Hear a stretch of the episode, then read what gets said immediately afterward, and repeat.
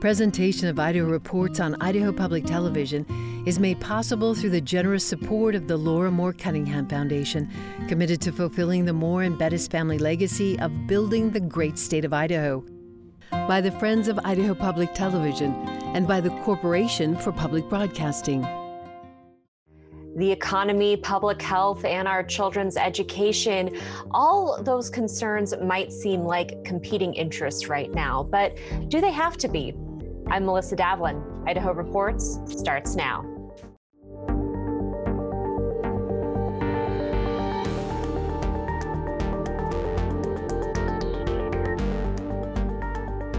Hello and welcome to Idaho Reports. This week, I sit down with Dr. David Pate, retired CEO of St. Luke's Health Systems and member of Governor Brad Little's Coronavirus Working Group, for an extended interview on policy discussions and misinformation surrounding COVID-19 in Idaho. But first, after the governor's March emergency declaration in response to the COVID-19 outbreak, much of the public policy decision-making has shifted to the state's 7 public health districts. Those districts operate independently of each other and the state, and have all handled things like mask mandates and business closures quite differently. Some, like Southwest Public Health District and South Central Public Health, have merely recommended masks despite counties under their jurisdiction with extremely high cumulative and current case rates. Others, like the Panhandle Health District and Central District Health, have taken a county-by-county approach to mask mandates, depending on factors like case counts, positivity rates, and hospital capacity. Those boards are made up of mostly local elected officials from counties covered by the public health districts. And some of those officials have made headlines recently, particularly in southwestern and north Idaho, for their skepticism of COVID-19 severity and for spreading misinformation about things like whether or not children can spread the virus to adults, which, to be clear, they can, or on how effective masks are. Meanwhile, East Idaho Public Health District has had a more measured approach. Kyle Fannenstiel covers rural health care in eastern Idaho for the Idaho Falls Post Register, in a position made possible by Report for America.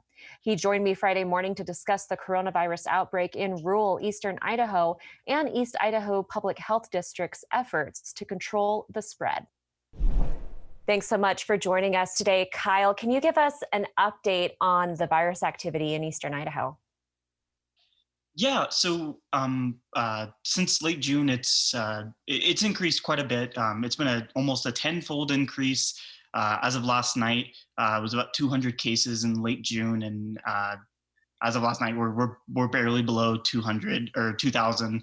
And every weekend there tends to be a really huge spike here, which health district officials have said is because of when people tend to get tested at the beginning of the week. Right now, they've said earlier this week that we're at a 4-day test turnaround time. That's really increased from the 10-day test turnaround time in July. The data was really backlogged. Hospital capacity tends to be really good now. They say that their ICUs are somewhat stressed right now because of trauma and burns during a busier than average trauma season, but they're experiencing relatively few COVID patients. Eastern Idaho Regional Medical Center, which has the bulk of facilities in the area, they say they have about 5 ICU patients as of last night, and they had between 18 to 22 COVID patients in the last week. But routinely last week, they said their ICU was filled up to capacity. But they obviously, all the hospitals here have surge plans. And when you talk about how this is trauma season, that's not unique to Eastern Idaho Hospital. This is something that hospitals regularly see during the summer with car accidents and recreational accidents, that sort of thing, right? Yeah. And our health district is really trying to hone in on the regional plan that they've developed to respond to the pandemic in all of the 8 Eastern Idaho counties. That's focused on preserving hospital capacity in general. So they're not viewing this just in a lens of just COVID. It's COVID plus all emergent care, all elective care, and all healthcare needs that are regular throughout the year, and being able to maintain capacity to treat people for the regular needs. Can you talk to me about how the hospitals coordinate with each other on capacity? Yeah, so I believe they have regular, constant communication on this. A lot of the rural hospitals in the area, there's some counties that don't even have a hospital, but a lot of the rural hospitals in the area communicate with one another on their capacity. A lot of the Idaho Falls handles the brunt of trauma cases. There are only 3 hospitals here that have ICUs. That's Madison Memorial Hospital, Ermac, and Idaho Falls Community Hospital. So they're in constant communication, and if they have to divert patients, they're sending it locally. And in the case that hospitals here get overwhelmed, they will have diversion plans to elsewhere in the region. As you mentioned, East Idaho Public Health District covers 8 counties, and a lot of the focus has been on Bonneville lately, obviously, because it's been a hot spot by case number. But what are you seeing in the rural counties? Rural counties' cases are really picking up lately. I think as of about 2 or 3 weeks ago, Clark County, Idaho's smallest county, didn't have a case. But since it reported its first case, it's now really had quite a few cases pop up. Now, obviously, its active case count, which active case rate, which our health district uses to monitor the virus's prevalence in a given county, that's a little bit noisy as data. It was absurdly high yesterday, which kind of led to them mandating masks there. But it's less than 1,000 residents there, so you have to take it with a grain of salt. But the virus has really taken off even in some of the rural counties. Butte County in southeastern Idaho just got its first case a couple days ago. So it's leaving pretty much no place untouched now, with all 44 counties in Idaho having a confirmed case. You know, I'm interested in East Idaho Public Health District's board and how they got to where they are now with mandating masks in 6 of their 8 counties. They have a pretty methodical way of looking at the case numbers and the hospital capacity to make those determinations. Can you walk us through how they make these decisions? Yeah, so a little over a month ago, they developed a regional pandemic response plan that outlined 4 tiers for coronavirus risk levels. It's minimal, moderate, high, and critical. And all of this was to preserve hospital capacity. So they rely on 2 key metrics to get to each level. They rely on the active case rate relative to the population of a given county, and they also do the active case rate for the region broadly. But so far, all of the mandates and all of the actions have been on a county level. And now we have 6 of 8 counties are considered at the moderate risk level.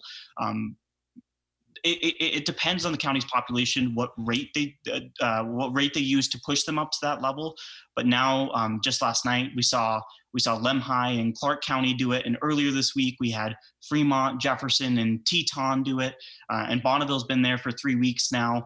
So the only counties that are really left here are Custer and Madison, and the school year's starting up in BYUI in a few weeks. And the school year everywhere is starting up. So I think, and hospital leaders are really saying that it's going to change, but that the pandemic situation is probably going to gear up with having in-person classes here. Outbreaks in high-risk facilities such as law enforcement and nursing homes, which we're seeing lately. The health district epidemiologist clarified last night that these outbreaks, in order to push a county or the district now to the high-risk level, these have to stress capacity. So law enforcement officers, if there's an outbreak at a law enforcement facility, it has to really stress the capacity to provide services of law enforcement, or obviously nursing home outbreaks. These have been attributed to a high amount of hospitalization rates in the state and a high amount of deaths. So I guess we'll see more. The state nursing home report is going to come out shortly today, and we'll see. But as of last Friday, 4 nursing homes in eastern Idaho were reported by the state to have outbreaks. And just this week, the jail reported an outbreak. 34 of 35 inmates who were tested positive. And that's a story we're going to continue to follow, though. All right, Kyle Fannenstiel, thank you so much for your time. Thank you. Since retiring as CEO of St. Luke's Health System, Dr. David Pate hasn't had much of a break.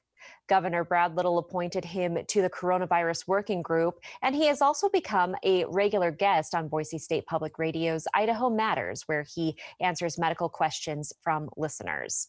This week, he joins us to discuss the Coronavirus Task Force and public policy discussions surrounding COVID-19 decision-making. Thanks so much for joining us today, Dr. Pate. Can you give us some insight into how the Coronavirus Working Group is going so far? Well, I think it's been going very well. The governor appointed a small number of us to this work group. We've been meeting anywhere, depending on what's going on, anywhere from once a week to twice a week. And of course, a number of times communication behind the scenes. But Director Jepson, the director of the Department of Health and Welfare for Idaho, chairs that committee and has just done a great job. And what I think is really great about this work group is it has given us the opportunity to get together with some experts. And I think that the governor and the director were brave enough to have people like me on the work group that, they know I have lots of questions. And I think people come to expect that. They know they're not always easy questions. And they know I press them on things. But I think that's a real positive sign that they welcome that. And what it does is it gives us an opportunity to do a couple of things. One is look at what is the state of the state currently. So where are we? What are we seeing? What's happening? But the best thing and what's the hardest thing when you're in a crisis is to look ahead. Because you're so focused on what's going on. And of course, we've seen a lot of consequences of the fact that the federal government has not been looking far enough ahead, and so we're not well prepared. But we have the opportunity in the work group to really look ahead, talk about, okay, what kinds of issues are we likely to deal with? I mean, even back in March and April, we were discussing so what are the things we need to think about as we come up on this fall with flu season, respiratory virus season, schools open? Should schools be open? Should schools be closed? And are we going to see, at that time, we were talking about waves. Now we know there aren't waves. And so it just gives us a lot of opportunity to think ahead, challenge each other, see what are we not thinking about that we need to do. And it's really helped us along the way because we've been able to give the governor highlight some things that might otherwise not come to his attention and allow for very rapid action in Idaho. For example, I remember the day President Trump first touted hydroxychloroquine on the TV.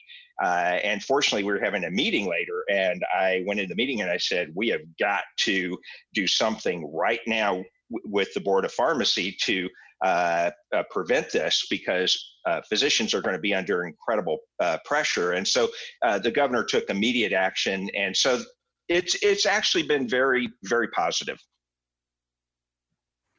There are, of course, a lot of considerations in front of the state as we look at the pandemic. And it's not just public health, right? It's right. Education. It is the economy. It's so many different factors. Do you get the sense that the priorities of either the governor or the Department of Health and Welfare have changed over the course of the past 5 months? You know, in the coronavirus work group, we have the luxury of really focusing on the public health issues. The governor has set up other groups, for example, on the economic recovery and other aspects. So we can really focus our attention. The governor has to take all of those things into consideration, which you've just mentioned.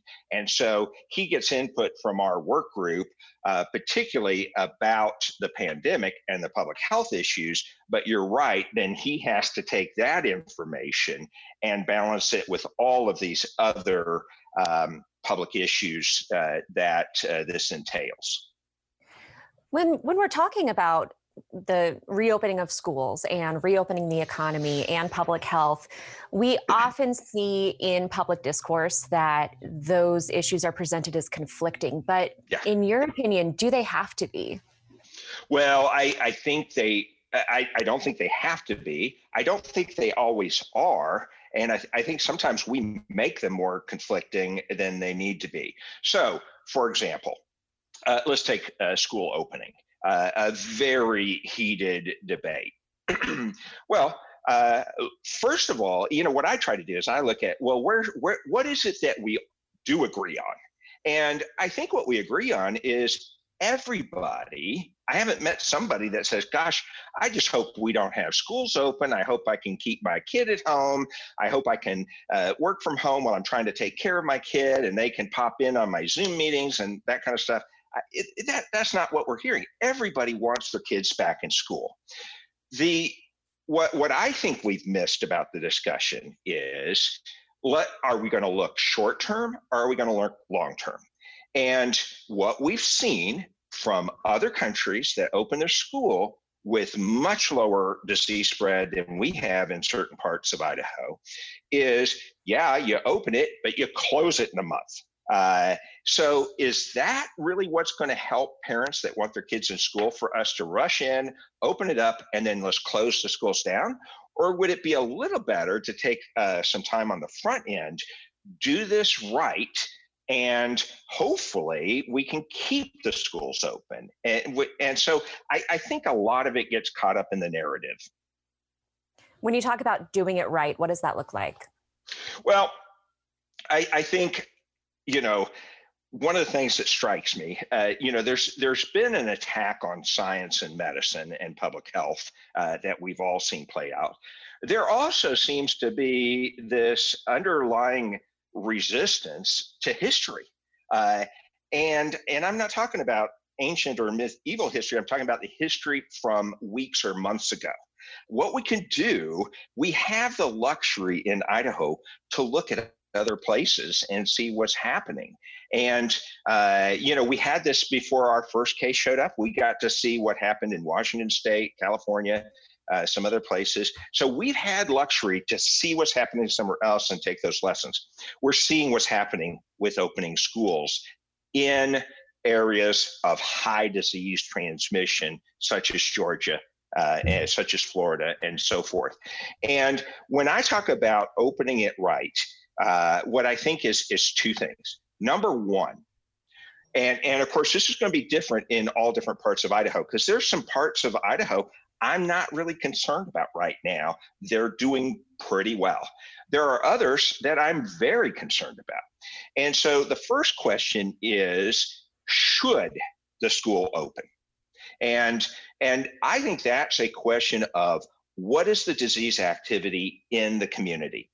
We know that even in places with much lower disease transmission, they've had outbreaks in schools. Now, we don't know, no country that I'm aware of has opened schools with the kind of disease transmission that we have, say, in Ada and Canyon counties. So we don't know what happens. But if you just apply common sense, you have to imagine that more disease transmission is worse than less. And so we have that. We have the second thing is that there's been a false negative, which has been unfortunately driving some of the conversation. And the first one was, kids don't get sick. I think we have definitively shown that is not correct. In fact, children of all ages get sick. It is true they get much less sick in general than adults, but they can get sick. The second argument that moved, well, kids don't transmit the virus. And I think we now have proven that wrong definitively. So what I'm talking about is that first question, should we open? And that part of that question is then leads to, what are we going to do to protect kids and protect adults? Because we have to understand there's a lot about this virus we don't know. First of all, we do know that there are some teachers that are going to be high risk. We've got to take care of them. The things that we don't know is what are the long-term effects? And we're starting to see some very disturbing information coming back about long-term effects of COVID. And this is different. A lot of people want to compare this to flu. There are some bad things that can happen to you from flu, but they don't typically happen months after you've recovered from the flu. That's what we're starting to see with COVID. And we don't know the scope and we don't know what the implications are going to be. So first question, should you open? And then the second question is, can you safely open? And the can you safely open is related to, do you have a very comprehensive, well thought out operational plan? Because what we're seeing across the country, kids are showing up to school day one infected. So what are you going to do? Who's going to get quarantined? What do you do do you shut down the school? Do you shut down a classroom? Do you quarantine their teacher? I mean, there's a million questions to answer. And the question is, have they gone through methodically all the different things about the school, and do they have a good operational plan? I want to go back to something you said about how we have definitively seen now that kids do get sick and they can transmit it to adults. Not everybody believes the science behind that. And I'm including in that group people who sit on some public health boards around the state, and not just Southwest Public Health District, although they've gotten the most media attention lately. But we've seen that among multiple board members and elected officials in other capacities. What do we do as a society when we have these fundamental misunderstandings of the science behind this among people who are pretty influential in these policy decisions? Yeah. Well, we've got a lot of tough decisions we're going to have to make in Idaho because, as I've said many times, this won't be our last pandemic. And where the public health structure in Idaho may very well have worked at times when we don't have a public health emergency, what we've seen is it doesn't work in a public health emergency. There are several things that we can look at. One is, do we need to do a lot more education in our schools about public health issues and just educate kids about public health issues? Another thing is, we have to look at what is the purpose of these public health boards. Is it their job to debate the science, to establish public health policy, or is it their job to implement what is the public health science? Now you figure out how we apply it to the places we got to decide what we want those boards to do. I talked to one board member to try to understand this better, and they said, traditionally, the role of the public health board has been administering the budgets, which kind of made sense. You had elected leaders on there. But now here we are with a public health emergency. Now, there's two things we could do. One is, and this board member told me, actually, the boards don't need to be the ones to decide about public health orders, masking orders, and so forth. The executive director can do that. Now, we have a situation where some executive directors are concerned about if they do that and their boards don't like it, maybe their boards will fire them. So we have to address, can they actually do their jobs? But one question is, where's the division of responsibility? Who has the responsibility for that? And let's empower that. If it is going to be the board and we are going to look to them to apply public health, then I think we have to relook at how those boards are made up. It doesn't make sense to put somebody in charge of the public health of a district who doesn't believe in public health measures. It's fine that they don't believe in it, but don't be making decisions for large groups of patients or people if you don't believe in it. We also have to deal with, back in 1970, Idaho was a lot different. It may have made great sense back then to have a Southwest Health District and a Central District Health. It doesn't make sense today based on how an infectious disease or contagious disease acts. So those are, of course, long-term public policy changes that probably aren't going to happen anytime soon. When we are looking at the amount of misinformation that's being spread on social media and the number of people who are taking that over the word of doctors and scientists and epidemiologists, do you see anything that could change the trajectory of the public discourse surrounding things like masks and social distancing and the transmissibility of this disease, or are people already entrenched in their ways at this point?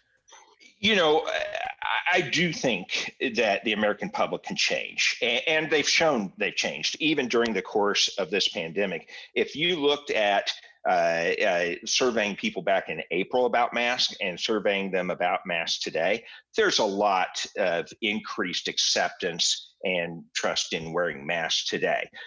The other thing that happens, as you well know from social media and so forth, you hear from the squeaky wheels. You hear from the people that are a little bit outrageous because that's who everybody reacts to, and then that gets more traction. And, you know, we've seen a change in our culture to where when we have disagreements, we attack the person instead of the facts or the application of those facts. And so a lot of people who actually are informed and have common sense, they don't jump in because who wants to be attacked? So, my business has been running hospitals and health systems for decades now. And as a leader, what I found is if I want people to change, there's a couple of very important things that I need to do. Number one, I need to communicate it. What is it I want them to do, and why do I want them to do it? Why should they do it? And second, I have to role model the behavior. To go back, I mean, I certainly do beat up on Southwest District Health a lot, and I think it's deserved, but there's an example that they think, well, aren't we great? We are encouraging everybody to wear masks while they sit there not wearing masks themselves. A couple did. You have to role model these behaviors. It's just like with your kids.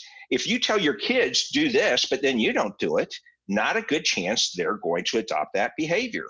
Well, Dr. David Pate, thank you so much for your insights. We appreciate it. My pleasure. For my full interview with Dr. Pate, listen to the latest Idaho Reports podcast Web Extra. You can get our daily coronavirus updates and online extras in audio form. Search for Idaho Reports on your favorite podcast platform, including Spotify, SoundCloud, and Google Podcasts. And make sure you subscribe.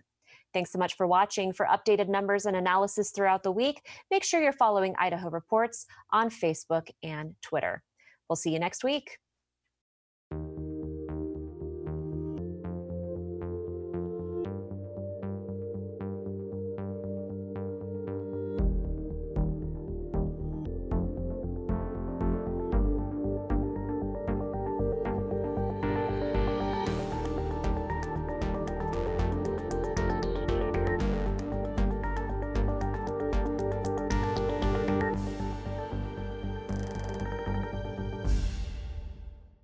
Presentation of Idaho Reports on Idaho Public Television is made possible through the generous support of the Laura Moore Cunningham Foundation, committed to fulfilling the Moore and Bettis family legacy of building the great state of Idaho, by the Friends of Idaho Public Television, and by the Corporation for Public Broadcasting.